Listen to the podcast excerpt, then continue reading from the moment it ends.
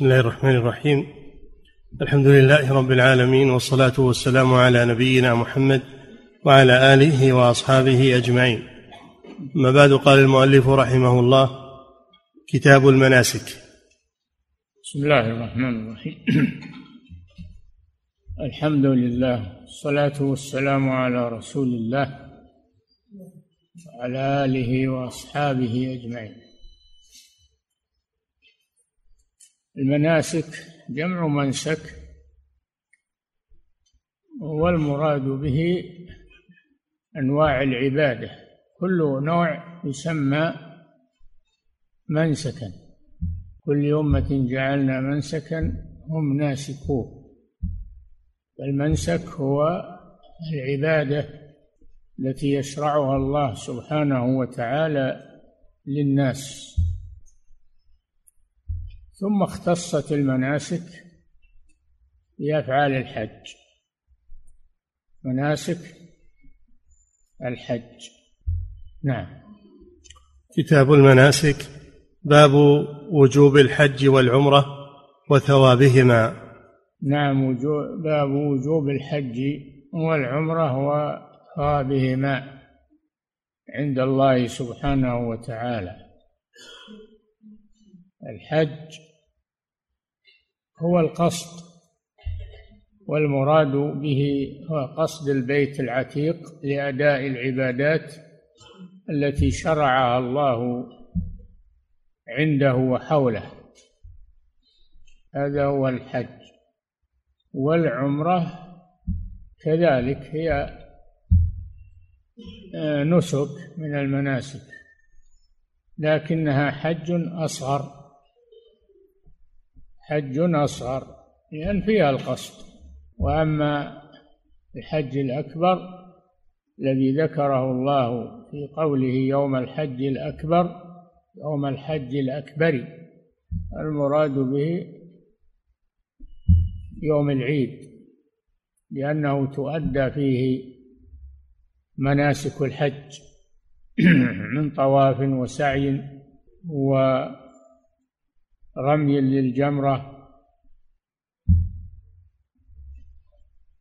وغير ذلك. نعم.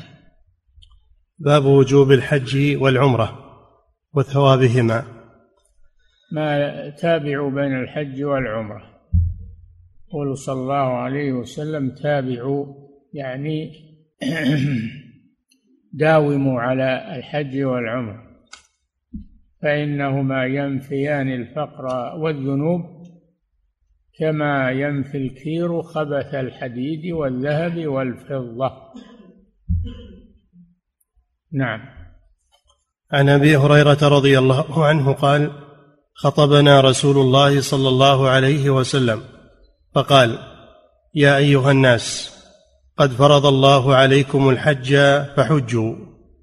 فقال رجل أكل عام يا رسول الله؟ فسكت حتى قالها ثلاثا. فقال النبي صلى الله عليه وسلم لو قلت نعم لوجبت ولما استطعتم. رواه أحمد ومسلم والنسائي.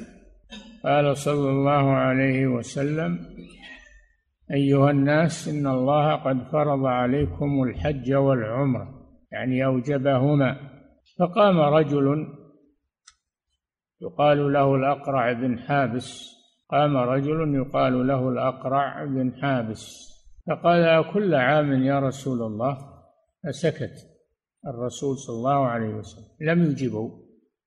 ثم كرر صلى الله عليه وسلم هذا القول.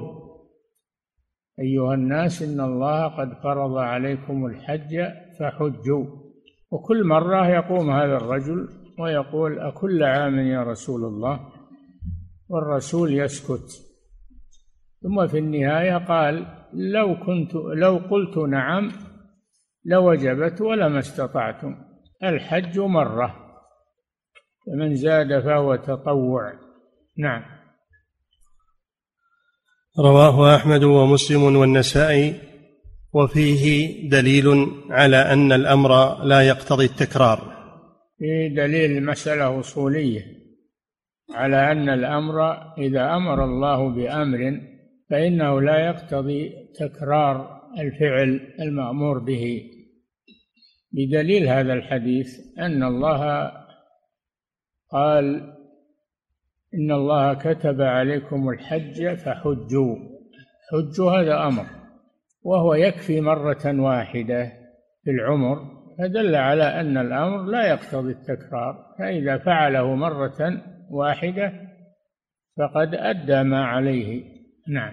وعن ابن عباس رضي الله عنهما قال خطبنا رسول الله صلى الله عليه وسلم فقال يا أيها الناس كتب عليكم الحج. فقام الأقرع بن حابس فقال أفي كل عام يا رسول الله؟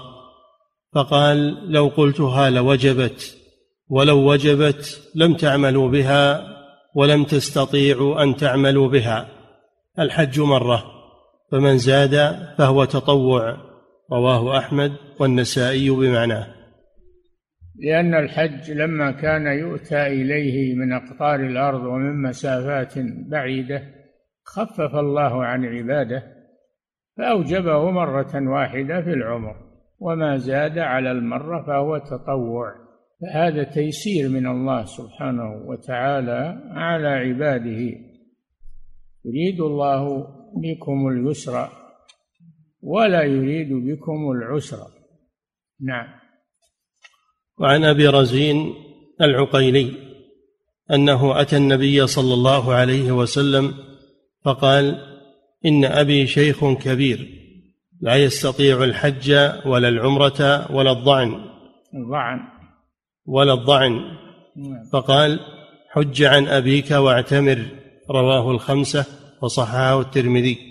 نعم هذا الحديث فيه دليل على أن الكبير الهرم الذي لا يستطيع السفر والركوب على الراحلة أنه يناب عنه يوكل من يحج عنه ويكفي هذا. وهذا من تيسير الله. سبحانه وتعالى.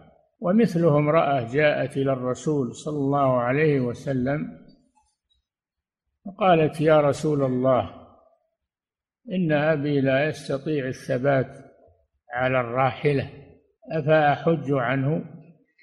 إن أبي شيخ كبير لا يستطيع الثبات على الراحلة أفأحج عنه؟ قال نعم حجي عن أبيك. وهذا فيه دليل لما سبق أن الحج تدخله النيابة تدخله النيابة وأن النائب يجزي عن المنوب.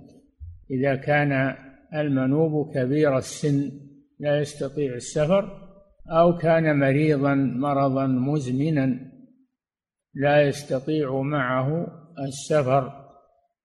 وهو لم يحج حجة الإسلام وعنده استطاعة مالية فإنه ينيب من يحج عنه. وهذا من تيسير الله عز وجل. نعم. وعن عائشة رضي الله عنها قالت قلت يا رسول الله هل على النساء من جهاد؟ قال نعم عليهن جهاد لا قتال فيه الحج والعمرة. رواه أحمد وابن ماجه وإسناده صحيح. نعم الجهاد هو القتال هنا المراد به القتال هنا. والله فرض القتال على المسلمين لأجل نشر هذا الدين ولأجل تبليغ الرسالة. اولا الدعوة إلى الإسلام ثم بعده الجهاد لمن لم يستجب. فانه يشرع جهاده وقتاله حتى يكون الدين كله لله وقاتلوهم حتى لا تكون فتنة ويكون الدين كله لله. هذا هو الجهاد وفيه فضل عظيم. ولذلك سألت عائشة رسول الله صلى الله عليه وسلم هل على النساء من جهاد؟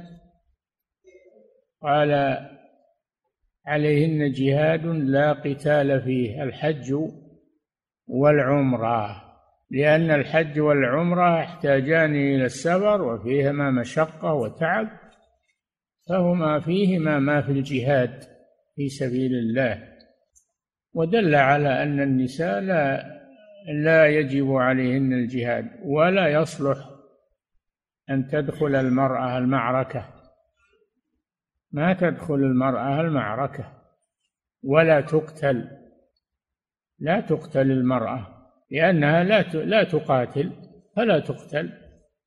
ولو كانت كافرة ما تقتل. فالله جل وعلا خفف عن النساء فرض لهن جهادا لا قتال فيه وهو الحج والعمرة. لما فيهما من المشقة والتعب إلا أنه ليس فيه قتل وقتال. عليهن جهاد لا حج فيه لا عليهن جهاد لا قتال فيه. فالحج جهاد لما فيه من تحمل المشاق والسفر والاستعداد. نعم. وعن أبي هريرة رضي الله عنه قال سئل رسول الله صلى الله عليه وسلم أي الأعمال أفضل؟ قال إيمان بالله وبرسوله. فقال ثم ماذا؟ قال ثم الجهاد في سبيل الله. قيل ثم ماذا؟ قال حج مبرور متفق عليه. نعم وفي هذا الحديث أن الرسول صلى الله عليه وسلم سئل أي الأعمال أفضل. هذا من حرص الصحابة رضي الله عنهم على فعل الخير. يسألون عنه يفعلوه. فقال إيمان بالله ورسوله. هذا أول شيء. إيمان بالله ورسوله. والإيمان بالله هو الاعتقاد الجازم بأن الله واحد أحد. فرد صمد لم يلد ولم يولد ولم يكن له كفوا أحد لا أحد يشابهه ويماثله سبحانه وتعالى. لم يلد. الله جل وعلا منزه عن الولد لأن الولد شريك لأبيه وشبيه لأبيه. الله جل وعلا ولأن الوالد يحتاج إلى الولد والله جل وعلا لا شبيه له ولا شريك له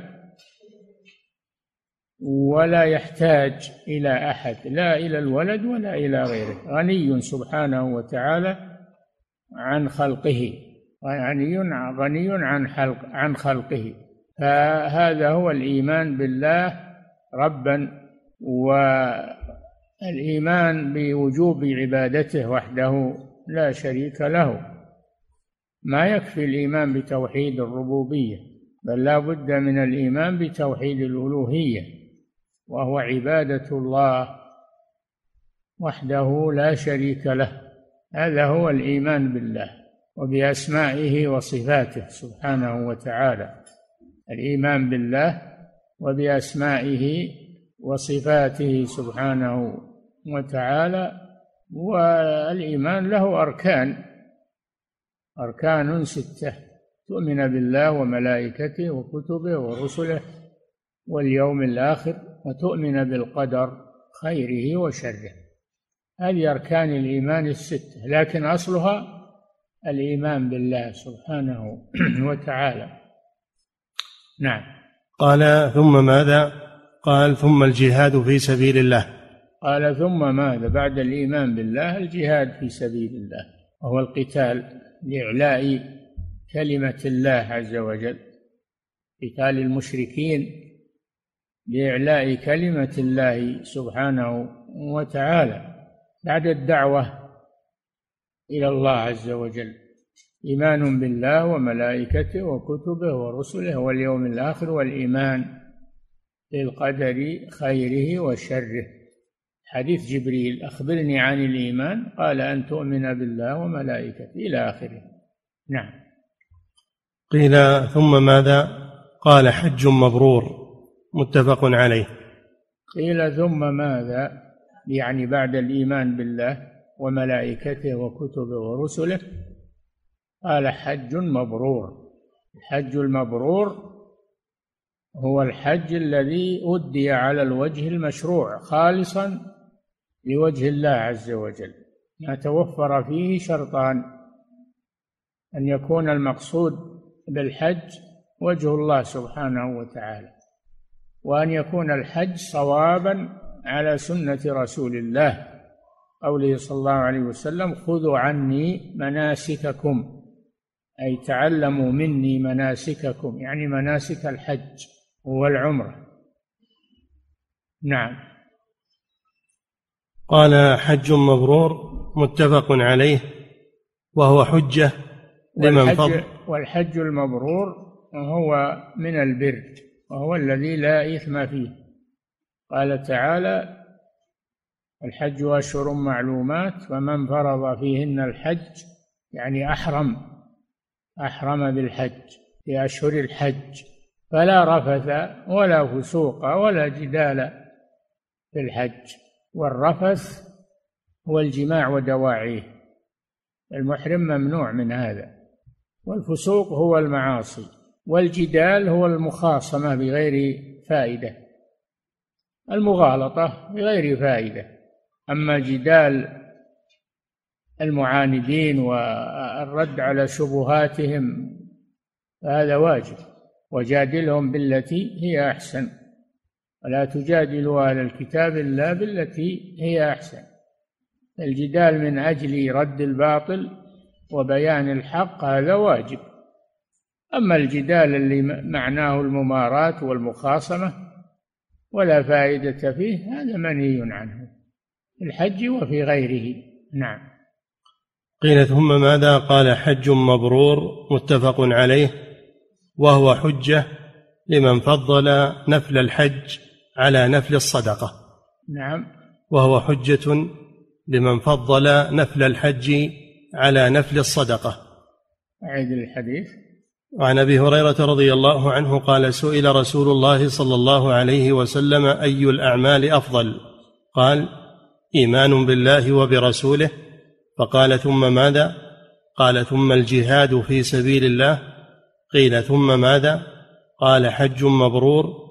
متفق عليه وهو حجة لمن فضل نفل الحج على نفل الصدقة. إيه نعم لأن نفل الحج حج مبرور سواء كان فريضة أو أو نافلة.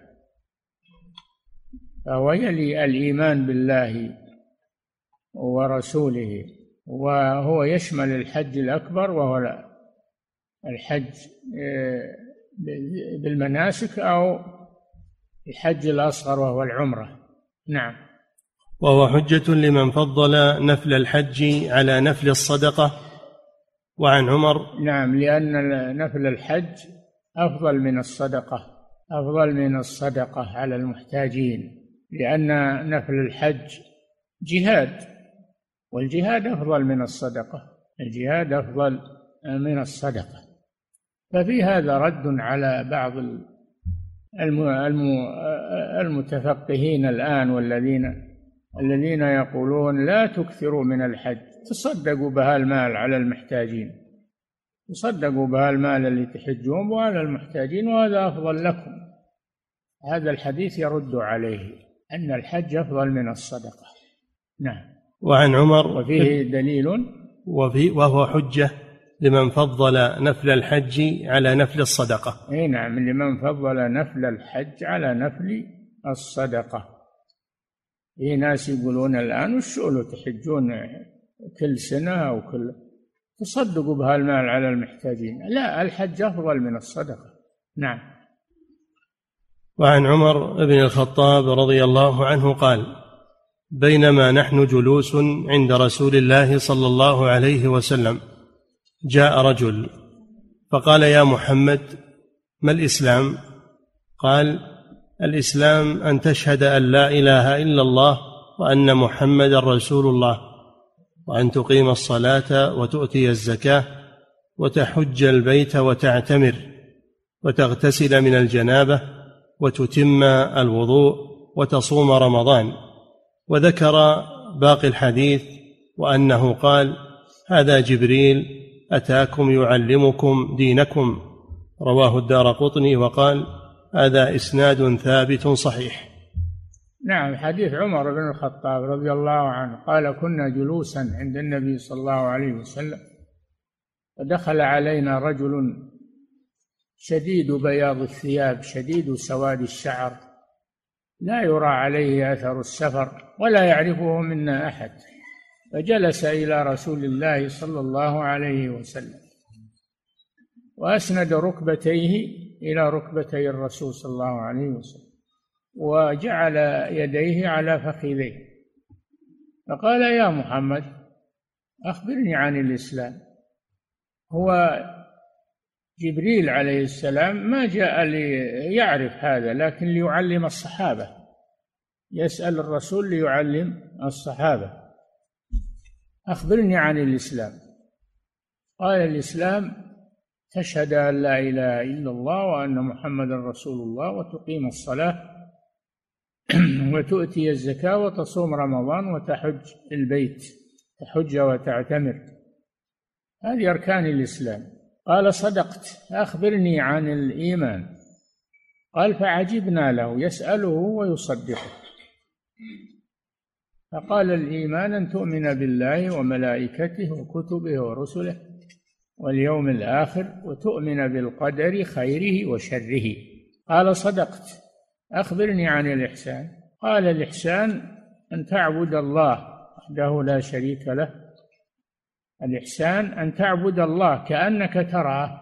أن تعبد الله كأنك تراه من قوة الإيمان. فإن لم تكن تراه فإنه يراك. يعني إذا لم تصل إلى درجة أن تؤمن أنه يراك فتؤمن بأن تؤمن آه، إذا لم تصل إلى درجة كأنك ترى الله من قوة الإيمان فاعلم أنه يراك فتؤمن بهذا تؤمن أنه يراك. قال صدقت فأخبرني عن الإحسان. قال الإحسان أن تعبد الله كأنك تراه فإن لم تكن تراه فإنه يراك. قال أخبرني عن الساعة متى تقوم الساعة؟ قال صلى الله عليه وسلم ما المسؤول عنها؟ وهو الرسول بأعلم من السائل وهو جبريل. يعني كلنا لا ندري لأن الله أخفى وقت قيام الساعة عن خلقه. لا يعلمه إلا الله. متى تقوم الساعة لا يعلم ذلك إلا الله سبحانه وتعالى. قال أخبرني عن أماراتها يعني عن علامات الساعة التي إذا وجدت دلت على قرب قيام الساعة. قال أن تلد الأمة ربتها وأن ترى الحفاة العراة العال العالة رعاء الشاء يتطاولون في البنيان. أن تلد الأمة ربتها. إيش معناه؟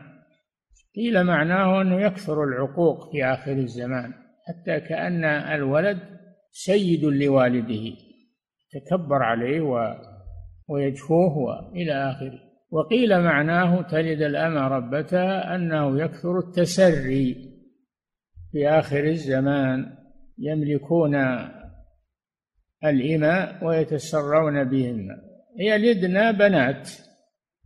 البنت حرة وأمها مملوكة وتكون البنت مالكة لأمها لسيدته تكون الأم سيدة لأمها سيدة لأمها. وإن عتقت عليها تكون يعني لها فضل العتق عليها. هذا قول في تفسير الحديث والله أعلم.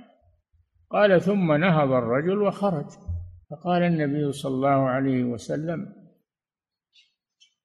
اطلبوا الرجل. فخرجوا وبحثوا عنه فلم يجدوه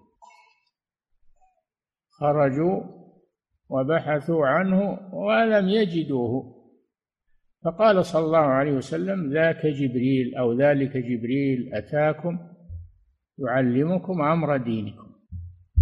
فهذا فيه دليل على أن التعليم يكون بطريقة السؤال والجواب لأن ذلك أدعى إلى ثبات المعلومة في النفس.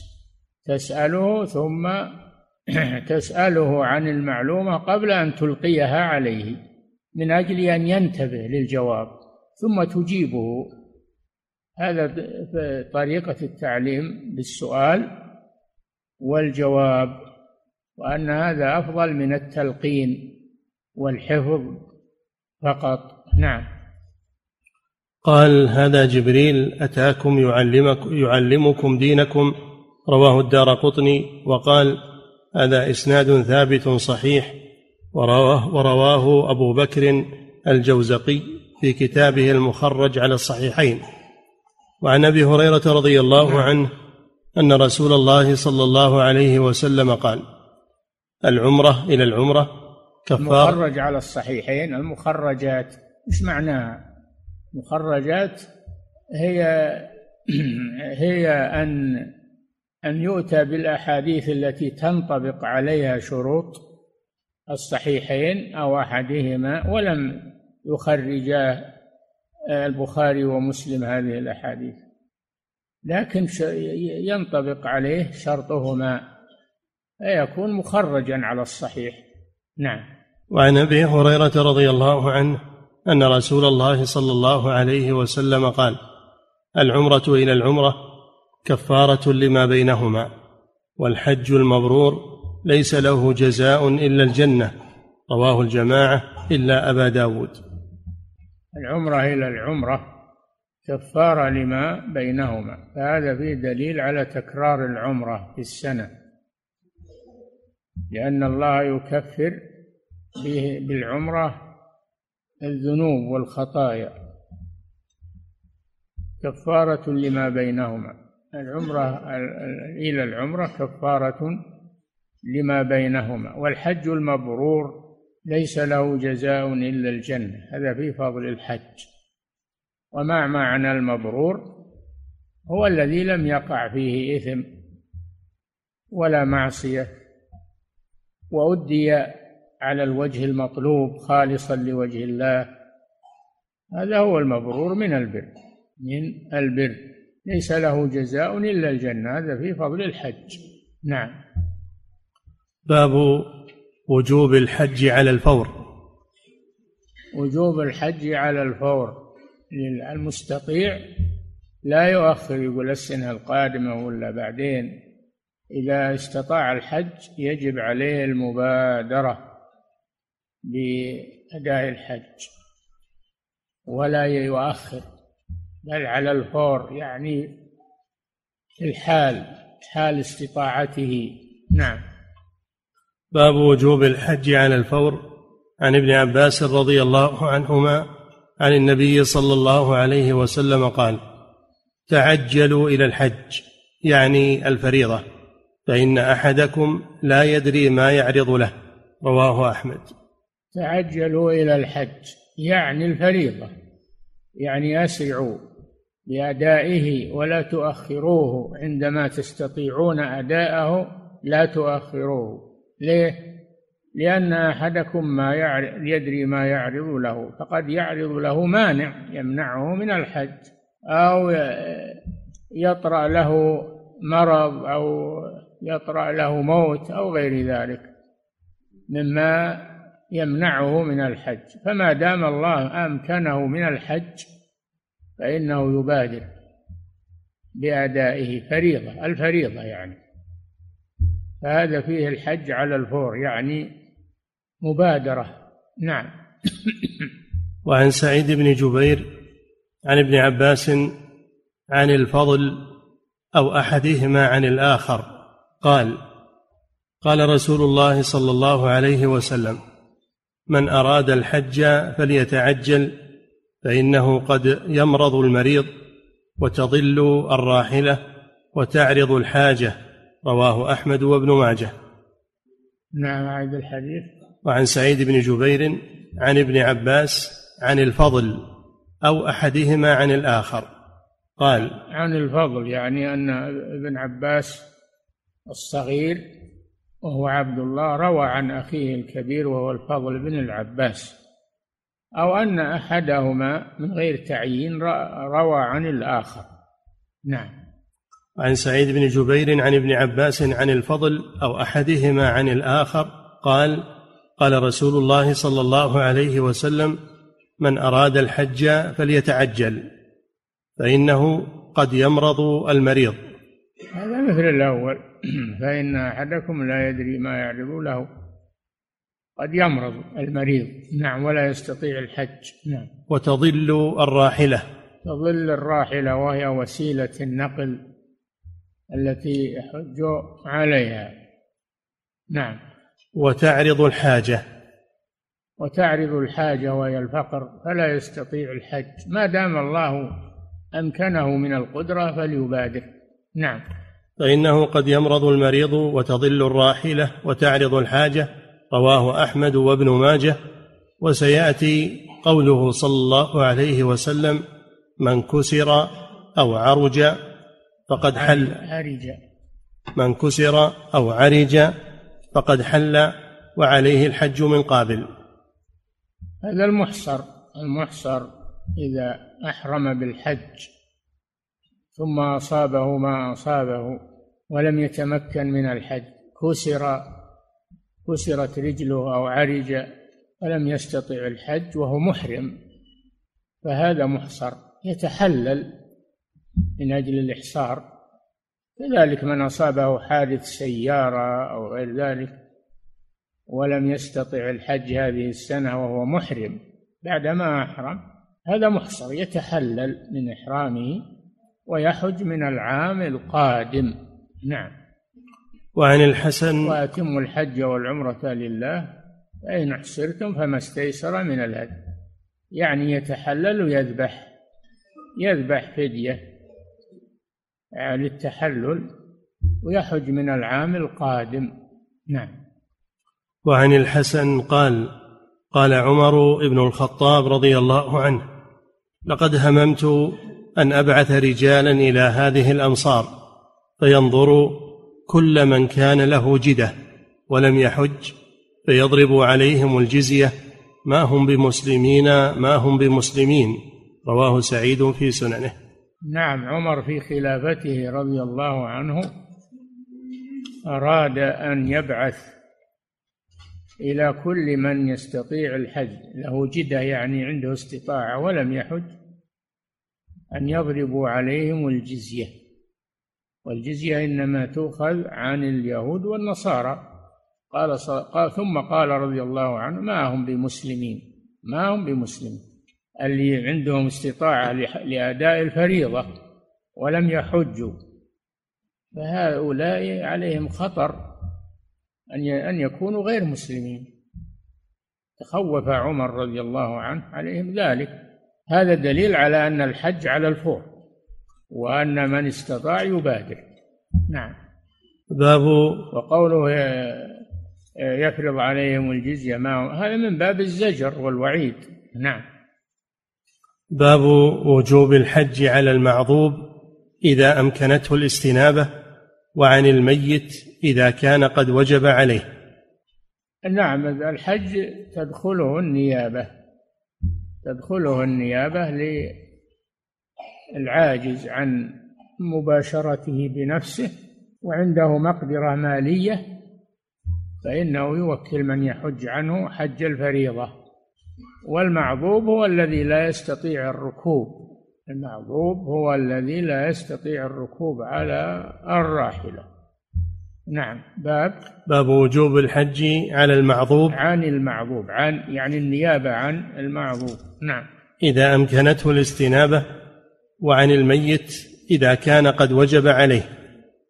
وكذلك النيابة تدخل في الحج عن الميت إذا قدر على الحج ومات قبل أن يحج فإنه وجب عليه الحج فيقضى عنه ويناب عنه من تركته قبل المواريث لأن هذا دين لله سبحانه وتعالى فيقدم. نعم. عن ابن عباس رضي الله عنهما أن امرأة من خثعم قالت يا رسول الله إن أبي أدركته فريضة الله في الحج شيخا كبيرا لا يستطيع أن يستوي على ظهر بعيره. قال فحجي عنه. رواه الجماعة. هذه امرأة من خثعم أتت إلى النبي صلى الله عليه وسلم. قالت يا رسول الله إن أبي أدركته فريضة الله في الحج وهو شيخ كبير لا يستطيع الثبات على الراحلة. افاحج عنه؟ قال نعم حجي عن أبيك. فهذا دليل على النيابة عن العاجز في فريضة الحج. وفيه دليل على النيابة عن الميت. إذا مات وهو لم يحج فإنه يخرج من تركته ما يحج به عنه لأنها فريضة عليه. نعم. وعن علي رضي الله عنه أن النبي صلى الله عليه وسلم جاءته امرأة شابة من خثعم فقالت إن أبي كبير وقد أفند وأدركته فريضة الله في الحج. إن أبي كبير كبير السن يعني وقد أفند يعني دخل في الفند وهو أنه يتكلم بكلام غير منضبط. كلام غير منضبط للكبر من أجل الكبر. نعم. وقد أفند وأدركته فريضة الله في الحج ولا يستطيع أداءها فيجزئ عنه أن أؤديها عنه. قال رسول الله صلى الله عليه وسلم نعم رواه أحمد والترمذي وصححه. نعم وهذا في دليل على نيابة المرأة. عن الرجل والعكس أن الرجل ينوب عن المرأة في اداء فريضة الحج. إذا عجز الأصل فإنه ينوب عنه من يحج عنه. نعم. إما تبرعا وإما من مال المحجوج عنه. نعم. وعن عبد الله بن الزبير رضي الله عنه قال جاء رجل من خثعم إلى رسول الله صلى الله عليه وسلم فقال إن أبي أدركه الإسلام وهو شيخ كبير لا يستطيع ركوب الرحل والحج مكتوب عليه أفأحج عنه؟ قال أنت أكبر ولده؟ قال نعم. قال أرأيت لو كان على أبيك دين فقضيته عنه أكان ذلك يجزي عنه؟ قال نعم. قال فاحجج عنه. رواه أحمد والنسائي بمعناه وهذا يدل على أن الابن ينوب. عن أبيه إذا كبر أو مات ولم يحج. فريضة الإسلام. وإن حج غير ابنه فلا بأس. لكن الإبن أولى لأن هذا من البر. هذا من البر للوالد. ثم قاس النبي صلى الله عليه وسلم ذلك على الدين. إذا كان على أبيك دين فقضيته هذا ينفعه ذلك؟ قال نعم. نعم. أعد الحديث. وعن عبد الله بن الزبير قال جاء رجل من خثعم إلى رسول الله صلى الله عليه وسلم فقال إن أبي أدركه الإسلام وهو شيخ كبير لا يستطيع ركوب الرحل. والحج مكتوب عليه. أفا أحج عنه؟ قال أنت أكبر ولده. قال نعم. في دليل على أن الأفضل في النيابة الأكبر من الأولاد. نعم. قال أنت أكبر ولده؟ قال نعم. قال أرأيت لو كان على أبيك دين فقضيته عنه أكان ذلك يجزئ عنه؟ قال نعم. قال فاحجج عنه. رواه أحمد والنسائي بمعنى. وهذا الحديث أيضا رأيت لو كان على أبيك دين هذا فيه استعمال القياس حيث قاس النبي صلى الله عليه وسلم قضاء الحج على قضاء الدين ففيه استعمال القياس. والقياس هو الأصل الثالث من هو الأصل الرابع من أصول الأدلة. القياس هو الأصل الرابع من أصول الأدلة وهو مذهب جماهير أهل العلم خلافا للظاهرية لا الظاهرية لا يرون القياس. هذا الحديث حجة عليهم حيث قاس النبي صلى الله عليه وسلم قضاء الحج على قضاء الدين. ففي دليل للقياس وأنه آه، في وأنه من أصول الشريعة الإسلامية. نعم. وعن ابن عباس رضي الله عنهما أن امرأة من جهينة جاءت إلى النبي صلى الله عليه وسلم فقالت إن أمي ندرت أن تحج فلم تحج حتى ماتت أفا أحج عنها؟ قال نعم حجي عنها أرأيت لو كان على أمك دين أكنت قاضيته؟ اقضوا الله والله أحق بالوفاء. رواه البخاري والنسائي بمعناه وهذا فيه دليل على أن النذر إذا نذر الإنسان نذر طاعة حجا أو غيره ثم مات قبل أن ينفذ نذره أنه يقضى عنه لأنه حق لله عز وجل فيقضى. والنذر عبادة النذر عبادة من أنواع العبادة.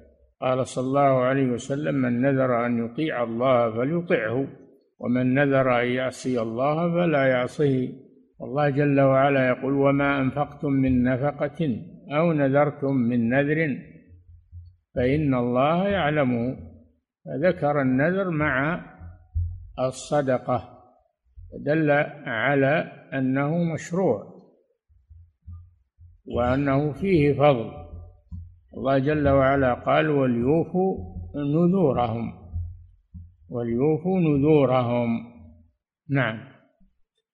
أن امرأة من جهينة فإذا, نذر الإنسان نذرا ولم ومات قبل أن ينفذه فإنه ينفذ نيابة عنه.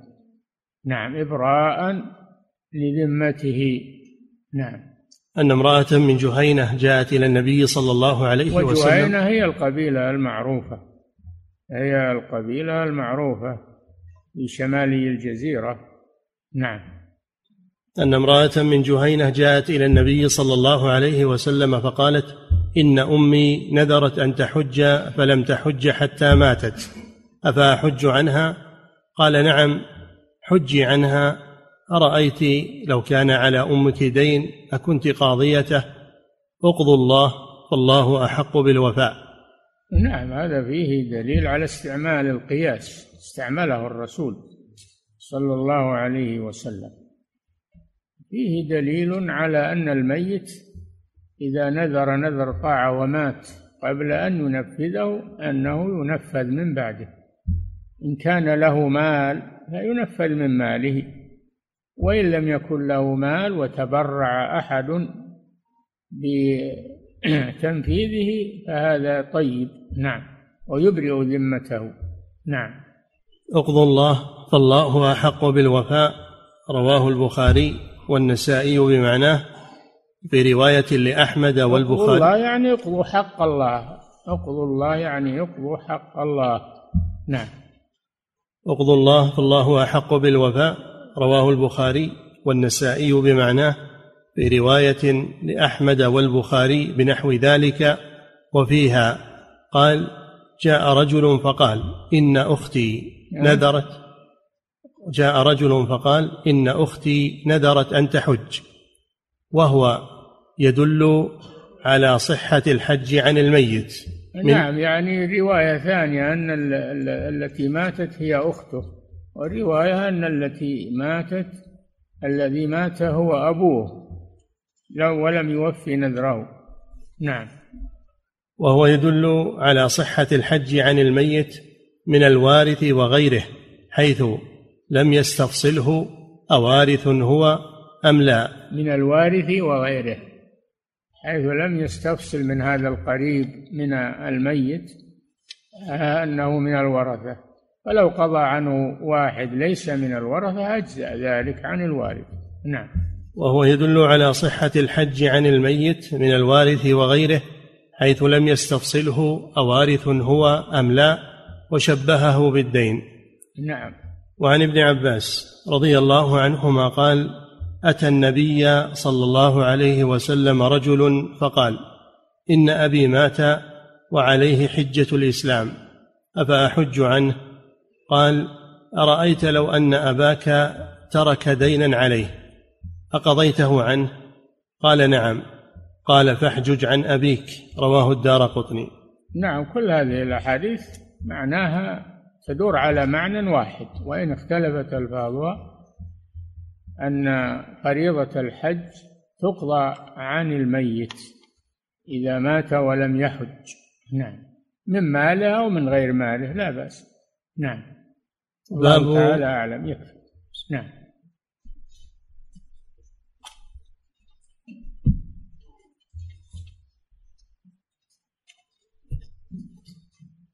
فضيلة الشيخ وفقكم الله هذا سائل يقول إنه اعتمر عن نفسه ويريد أن يعتمر عن أبيه الذي كان يصلي أحيانا ويترك الصلاة أحيانا. هل يجوز أن يعتمر عنه؟ إن كان متعمدا ترك الصلاة فلا تعتمر عنه. أما إن كان غير متعمد فإن فإنك تعتمر عنه. نعم. فضيلة الشيخ وفقكم الله هذا سائل يقول أديت فريضة الحج في السنة الماضية ولما انتهيت من طواف الوداع نمت في الحرم لمدة ساعتين فهل علي شيء في ذلك؟ ليش تنام في الحرم وأنت موادع؟ أنت طلعت ونمت خارج الحرم انتقض وداعك إذا نمت في الحرم بعد الوداع انتقض يعني في الليل إذا نمت من الليل في الحرم بعد الوداع انتقض ما دام إنه انتقض وفات عليك أداؤه فإنك بدل ذلك نعم أعيد الحديث. يقول حفظك الله يقول قمت بفريضة الحج في السنة الماضية. فإنك تفدي فدية إذا إذا أنك ما أعدت الوداع عند الخروج من مكة فإنه يتقرر عليك فدية. تذبحها في الحرم. نعم. فضيلة الشيخ وفقكم الله هذا سائل يقول ينسب كثيرا إلى شيخ الإسلام ابن تيمية رحمه الله أنه يجيز أن تسافر المرأة إلى الحج بدون محرم إذا كانت مع رفقة آمنة. فهل هذا هو قول له صحيح؟ يجيبه لنا اللي يقول الكلام هذا؟ يجيبه من كلام الشيخ. يجيبه بنص مكتوب أو مطبوع أما أنه يقول كذا وبدون مستند فلا نقبل هذا. ما يجيز الشيخ سفر المرأة بدون محرم. إنما أجازوا سفر المرأة بدون محرم في الهجرة. إذا هاجرت ما عندها محرم لها أن تهاجر ولو ما عندها محرم. هذا مما يدل على أهمية الهجرة. في سبيل الله عز وجل والخروج من بلاد الكفر. ولا يشترط لها المحرم في الهجرة. أما في أما في الحج والعمرة وغيرها من الأسفار فلا بد. لقوله صلى الله عليه وسلم لا يحل لامرأة تؤمن بالله واليوم الآخر أن تسافر إلا ومعها ذو محرم. ولا يغني عن المحرم ما يقوله بعضهم من المتحذلقين. يقولون إذا كانت مع جماعة إذا كانت مع جماعة فلا حاجة إلى المحرم. طيب لو أصابها مرض أصابها تحتاج إلى حمل وإلى آه، وضع وإلى من الذي يتولاها؟ إلا محرمها. يتولاها الأجانب. يقولون إذا كانت في طائرة وفيها ركاب كثير فليست بحاجة إلى المحرم. نقول فرضنا أن الطائرة مثلا لم تتمكن من الهبوط في المكان الذي يستقبلها محرمها فيه. وهذا كثير ما يعرض للطائرات. من يستقبلها في البلد الذي ذهبت إليه الطائرة مضطرة إلى ذلك؟ من الذي يستقبلها؟ لو مرضت من الذي يتولاها؟ هذه الأشياء لا تجوز أن أن تقال في جانب كلام الرسول صلى الله عليه وسلم. لا يحل لامرأة تؤمن بالله واليوم الآخر أن تسافر إلا ومعها ذو محرم. جاء رجل إلى النبي صلى الله عليه وسلم فقال إنه اكتتب في غزوة كذا وكذا وإن امرأته خرجت حاجة. قال ارجع فحج مع امرأتك. أرجعه من الجهاد ليحج مع امرأته. اللي يتلاعبون بالفتاوى وبالأقوال على حسب آرائهم؟ هؤلاء مسؤولون أمام الله سبحانه وتعالى. نعم. فضيلة الشيخ وفقكم الله بقوله صلى الله عليه وسلم العمرة إلى العمرة كفارة لما بينهما. هل هذا خاص بتكفير الصغائر كما يذكره بعضهم؟ الله أعلم. كفارة لما بينهما وش تبحث عن الكبائر والصغائر. نعم. فضيلة الشيخ وفقكم الله هذا سائل يقول هل تجوز النيابة في العمرة إذا كان المنيب مستطيعا وقد اعتمر سابقا؟ لا لا ما ما تجوز النيابة إلا عن العاجز. ولو كان قد انه ادى النسك قبل ذلك وهذا نافلة ما ما يجوز النيابة إلا عن الذي لا يستطيع السفر نعم. فضيلة الشيخ وفقكم الله رجل كان يشتغل بكتابة الحروز والتمائم ويقرأ دائما في كتب السحر والتنجيم وكان يصلي لكنه لم يحج هل لأقاربه؟ أن يحجوا عنه بعدما مات؟ إذا كان مات على هذا العمل أنه يعمل بالسحر وكتب الشعوذة فلا يحج عنه لأنه ليس بمسلم والعياذ بالله. ليس له عقيدة هذا تعاطى السحر أو يجيز السحر هذا لا ليس بمسلم. نعم. ليس منا من سحر أو سحر له.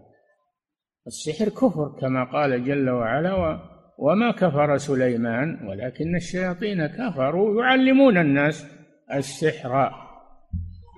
يعلمون الناس السحر. كفروا. السحر فالسحر كفر تعلمه وتعليمه والعمل به. نعم. فضيلة الشيخ وفقكم الله من لم يستطع الحضور لهذه البلاد المباركة لظروف في بلده من حرب وغير ذلك هل يصح أن يوكل من يحج عنه أو يعتمر؟ ينتظر لعل الله يفرج هذه الكربة ويحج هو بنفسه. فإذا أيس من حجه بنفسه يوكل. نعم.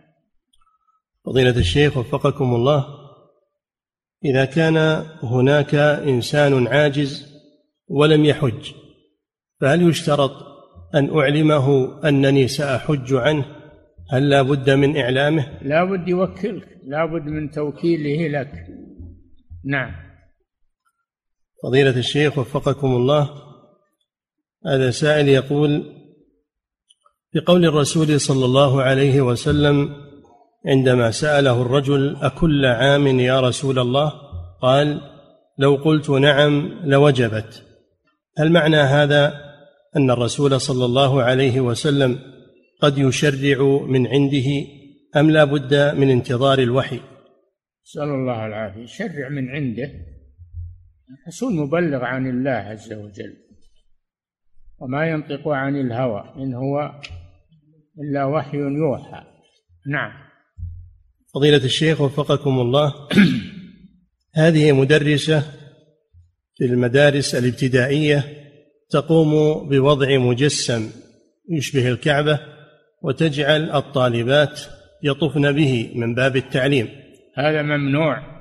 صدر فيه قرار من هيئة كبار العلماء إن الكعبة ما تصور لأن هذا يشبه على الناس وقد يحجون على هذه الصورة ولا يروحون ولا يجون للحج. يقول يكفي ما عندنا من صورة الكعبة. وهذا عمل لم يعمل به سلف الأمة ولا أئمتها وإنما هو أمر محدث فلا يجوز هذا العبث. والتعليم لا يكون بصورة ما هو بلازم يصور لهم الكعبة؟ يعلمون المناسك بدون الكعبة وبدون صورة. هي مناسك مكتوبة يقرؤونها وتشرح لهم يكفي هذا. نعم. فضيلة الشيخ وفقكم الله.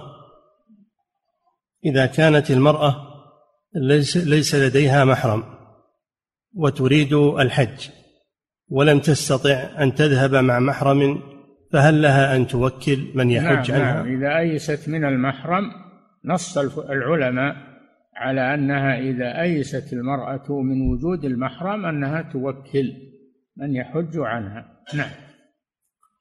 فضيلة الشيخ وفقكم الله هل العمرة واجبة كالحج؟ اي نعم واجبة كالحج. مرة واحدة بالعمر. نعم. فضيلة الشيخ وفقكم الله من كان عليه دين فهل الأفضل أن يسدد ديونه أولا أو يحج ثم يسدد الدين بعد ذلك؟ لا إذا كان عنده مال يتسع لسداد الدين وللحج فإنه يحج. ويأمن للدين ما يسدده. ما إذا كان ماله ما يتسع إلا لأحدهما فإنه يقدم سداد الدين وليس عليه حج. نعم. فضيلة الشيخ وفقكم الله بقوله صلى الله عليه وسلم تابعوا بين الحج والعمرة. الحديث هل الإنسان إذا سافر لأداء العمرة أن يخرج بعد ذلك إلى الحل؟ فيكرر العمرة مرة ثانية وثالثة؟ لا بأس بذلك ما في مانع. نعم. فضيلة الشيخ وفقكم الله رجل دخل مكة لأجل العمرة لكنه لم يلبس ملابس الإحرام جهلا منه فماذا عليه؟ إذا علم إذا علم بأنه يلزمه آه، نزع المخيط ولبس ملابس الإحرام فإنه ينزع المخيط ويلبس ملابس الإحرام وليس عليه شيء لأنه جاهل. نعم. ولا يستمر في ثيابه بعد ما يعلم ما يجوز له هذا. نعم. فضيلة الشيخ وفقكم الله هل الأفضل للمسلم أن يحج حج النافلة أو يتصدق على من يريد حج الفريضة فيدفع له مالا؟ لا اللي اللي ما يستطيع الحج ما عليه حج. اللي ما يستطيع الحج من ماله ما عليه حج. ينفذ الحج عنه نافلة أو عن عن نفسه يعني يقدم نفسه في العمل الصالح ولا يعطيها أحد. نعم. فضيلة الشيخ وفقكم الله رجل من خارج هذه البلاد وليس عنده مال للحج فطلب من أحد الإخوة المقيمين هنا أن يحج عنه لأن تكاليف الحج داخل البلد تكون أقل. فهل هذا التوكيل صحيح؟ ما عليه حج اللي ما يستطيع يحج بماله ما عنده مال ما عليه حج. كيف يوكل وهو ما عليه حج؟ نعم. فضيلة الشيخ وفقكم الله هذا سائل يقول من حج قارنا أو متمتعا هل لا بد من أن يعتمر عمرة مفردة؟ هو متمتع أو قارن أتى بالعمرة متمتع أتى بالعمرة قبل الحج والقارن قرنها مع الحج دخلت العمرة في الحج في حق القارن فهو معتمر موجودة العمرة. نعم. فضيلة الشيخ وفقكم الله هذا السائل من خارج هذه البلاد يقول في بلدنا يتم اختيار قائمة الحجيج عن طريق القرعة كل سنة وقد توفي أبي وهو ينتظر ظهور اسمه مع العلم أن شرط الاستطاعة كان متوفرا فيه هل يجب علي أن أنوب عنه بعد وفاته؟ نعم هذا من البر به أن تنوب عنه بعد وفاته إذا خرجت له القرعة تحج عنه. إذا قبلوا إذا قبلوا هذا المسؤولون قبلوا أنك تنوب عنه. نعم. ثم يقول حفظك الله وهل تكون تكاليف هذه الحجة من التركة؟ إن كانت نافلة فليست من التركة وإن كانت فريضة فهي من التركة مقدمة على الميراث. نعم. فضيلة الشيخ وفقكم الله هذا سائل يقول هل لي أن أحج عن نفسي وعن أبي حجة واحدة؟ الحجة لا يشرك فيها يا أخي ولا العمرة ما يشرك فيها. عن واحد الحج والعمرة عن واحد. نعم. فضيلة الشيخ وفقكم الله. هذه امرأة تسأل تقول عندي مجوهرات من الذهب فهل يجب علي أن أبيعها ثم أحج بقيمتها؟ إذا كنت تحتاجينها للتزين ولبسها هذا هذه من اللوازم التي تحتاجها المرأة. ليس عليها حج. أما إذا كانت مستغنية عنها وهي زائدة عن حاجتها فإنها تبيعها وتحج من قيمتها. نعم. فضيلة الشيخ وفقكم الله في قوله سبحانه وتعالى ولله على الناس حج البيت من استطاع إليه سبيلا ومن كفر فإن الله غني عن العالمين يقول يذكر أن بعض العلماء يقول بتكفير من ترك الحج وهو مستطيع استدلالا بهذه الآية وبقول عمر ما هم بمسلمين فهل هذا القول قوي؟ هذا وعيد هذا وعيد. قول عمر هذا من باب الوعيد والزجر عن التساهل في أمر الحج. نعم. فضيلة الشيخ وفقكم الله هذا سائل يقول مر معنا أن الحج واجب على الفور فهل معنى ذلك أن من بلغ من المسلمين يجب عليه الحج فورا مع استطاعته؟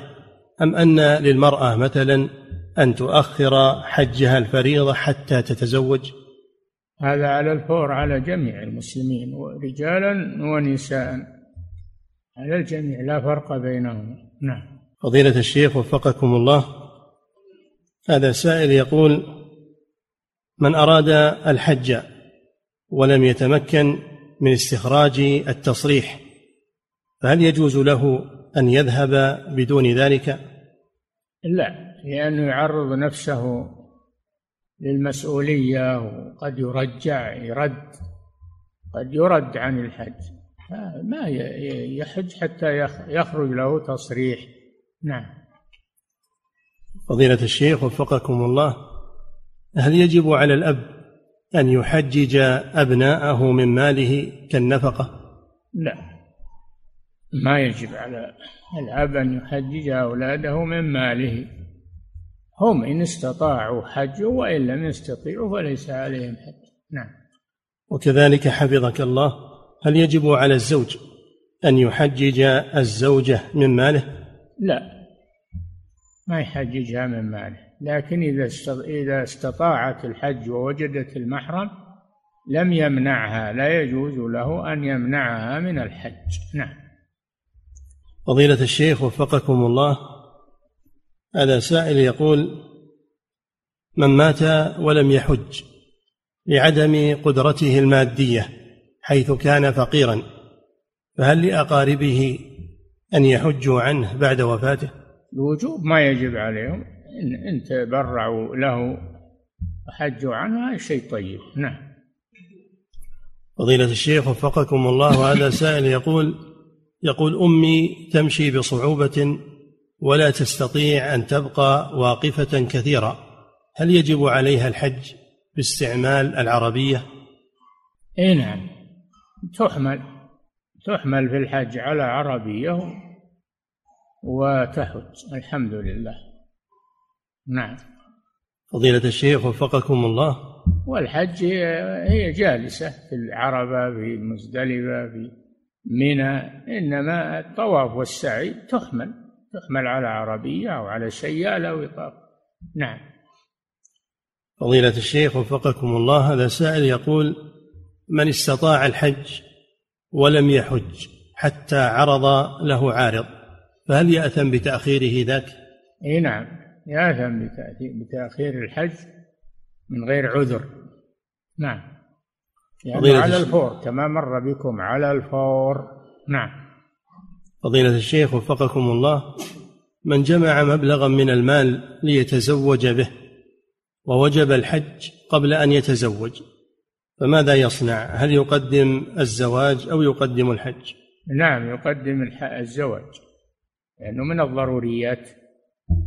نعم.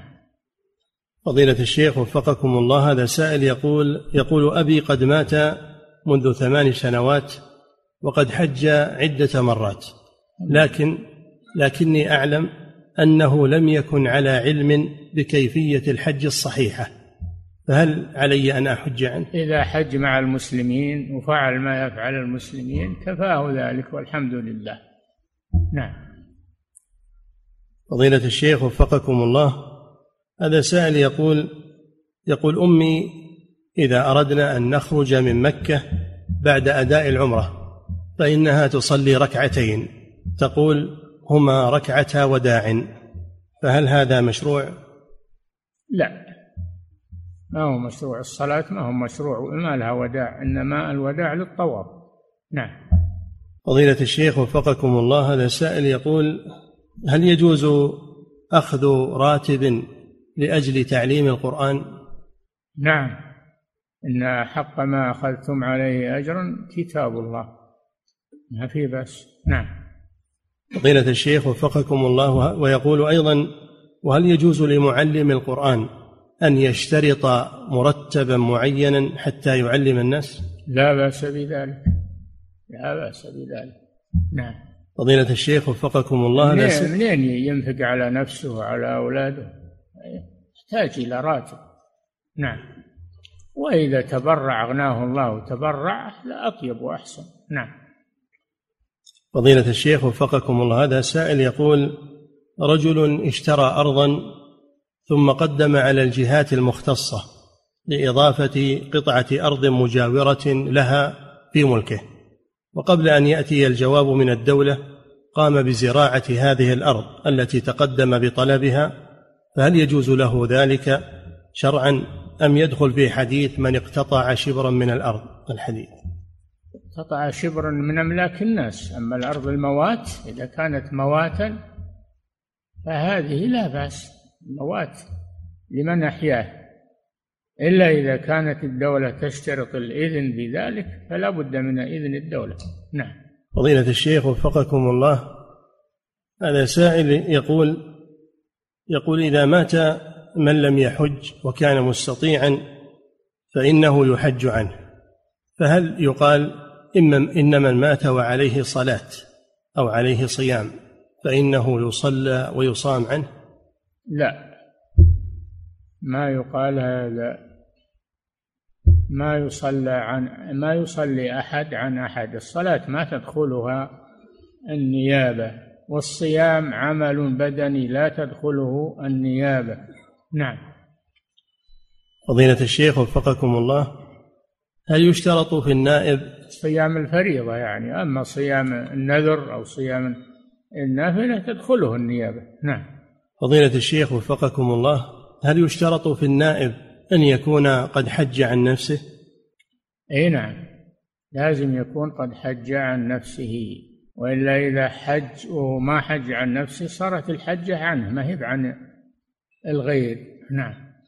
فضيلة الشيخ وفقكم الله هذا سائل يقول هل يجب على المرأة أن تغطي شعر رأسها عند قراءتها للقرآن؟ لا صار ما عندها رجال. صار ما عندها رجال من غير محارمها فلا تغطي شعرها تقرأ. لأن بعض سمعنا أن بعض المدرسات تقول تغطي عن الملائكة. هذا ما ورد. نعم. فضيلة الشيخ وفقكم الله هذا سائل يقول رجل صلى بالناس صلاة العصر إماما ثم صلى بجماعة أخرى لم يصلوا العصر إماما أيضا. هل يصح له هذا الفعل؟ نعم الرسول صلى الله عليه وسلم لما دخل رجل بعدما صلى وقال من يتصدق على هذا فيصلي معه. نعم. فضيلة الشيخ وفقكم الله هذا سائل يقول شخص ساهم في تكلفة بناء مسجد ونوى أن يشرك في الأجر أن يشرك والديه وذريته وأموات المسلمين الذين لم يتصدق عنهم. فهل يثاب على فعله هذا؟ نعم حسب نيته إنما الأعمال بالنيات. إذا نوى هذا عن نفسه وعن والديه وأقاربه وإخوانه المسلمين ينفعهم ذلك بإذن الله. نعم. فضيلة الشيخ وفقكم الله هذا سائل من خارج هذه البلاد يقول هناك مقبرة في بلدنا تعود إلى ما يسمى بالعهد الروماني وقد تم استخراج رفاة الأموات وأقيم مسجد مكان هذه المقبرة. بعض الناس ترك هذا المسجد الآن ويقول إنه لا تجوز الصلاة فيه. فما الحكم في ذلك؟ لا بد من الرجوع إلى جهة الفتوى في هذا البلد ويؤخذ رأيها في ذلك. ما يجوز الاعتداء على الأموات إلا بأمر بأمر رسمي من الجهات المختصة. نعم.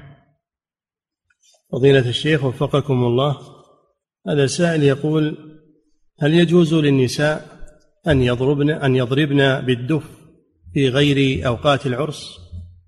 اي نعم. قدوم على الغائب كما ضربت امرأة على رأس النبي صلى الله عليه وسلم لما قدم من سفر وكذلك في قضية الختان. يجوز هذا. نعم. فضيلة الشيخ وفقكم الله. هذا سائل أو هذه امرأة تسأل تقول هل يجوز للمرأة أن تقوم بتصوير جزء من يدها أو جزء من قدمها وتحتفظ بذلك في جوالها. وهل يدخل في حديث إن المرأة عورة؟ وش وش الفائدة من تصوير يدها ولا رجلها ولا وش الفائدة؟ هذا من العبث ولا ولا يجوز هذا. نعم. فضيلة الشيخ وفقكم الله هذا سائل من فرنسا يقول أسلمت حديثا وقبل إسلامي أخذت شيئا من حقوق الناس عن طريق السرقة. يقول لا أستطيع أن أردها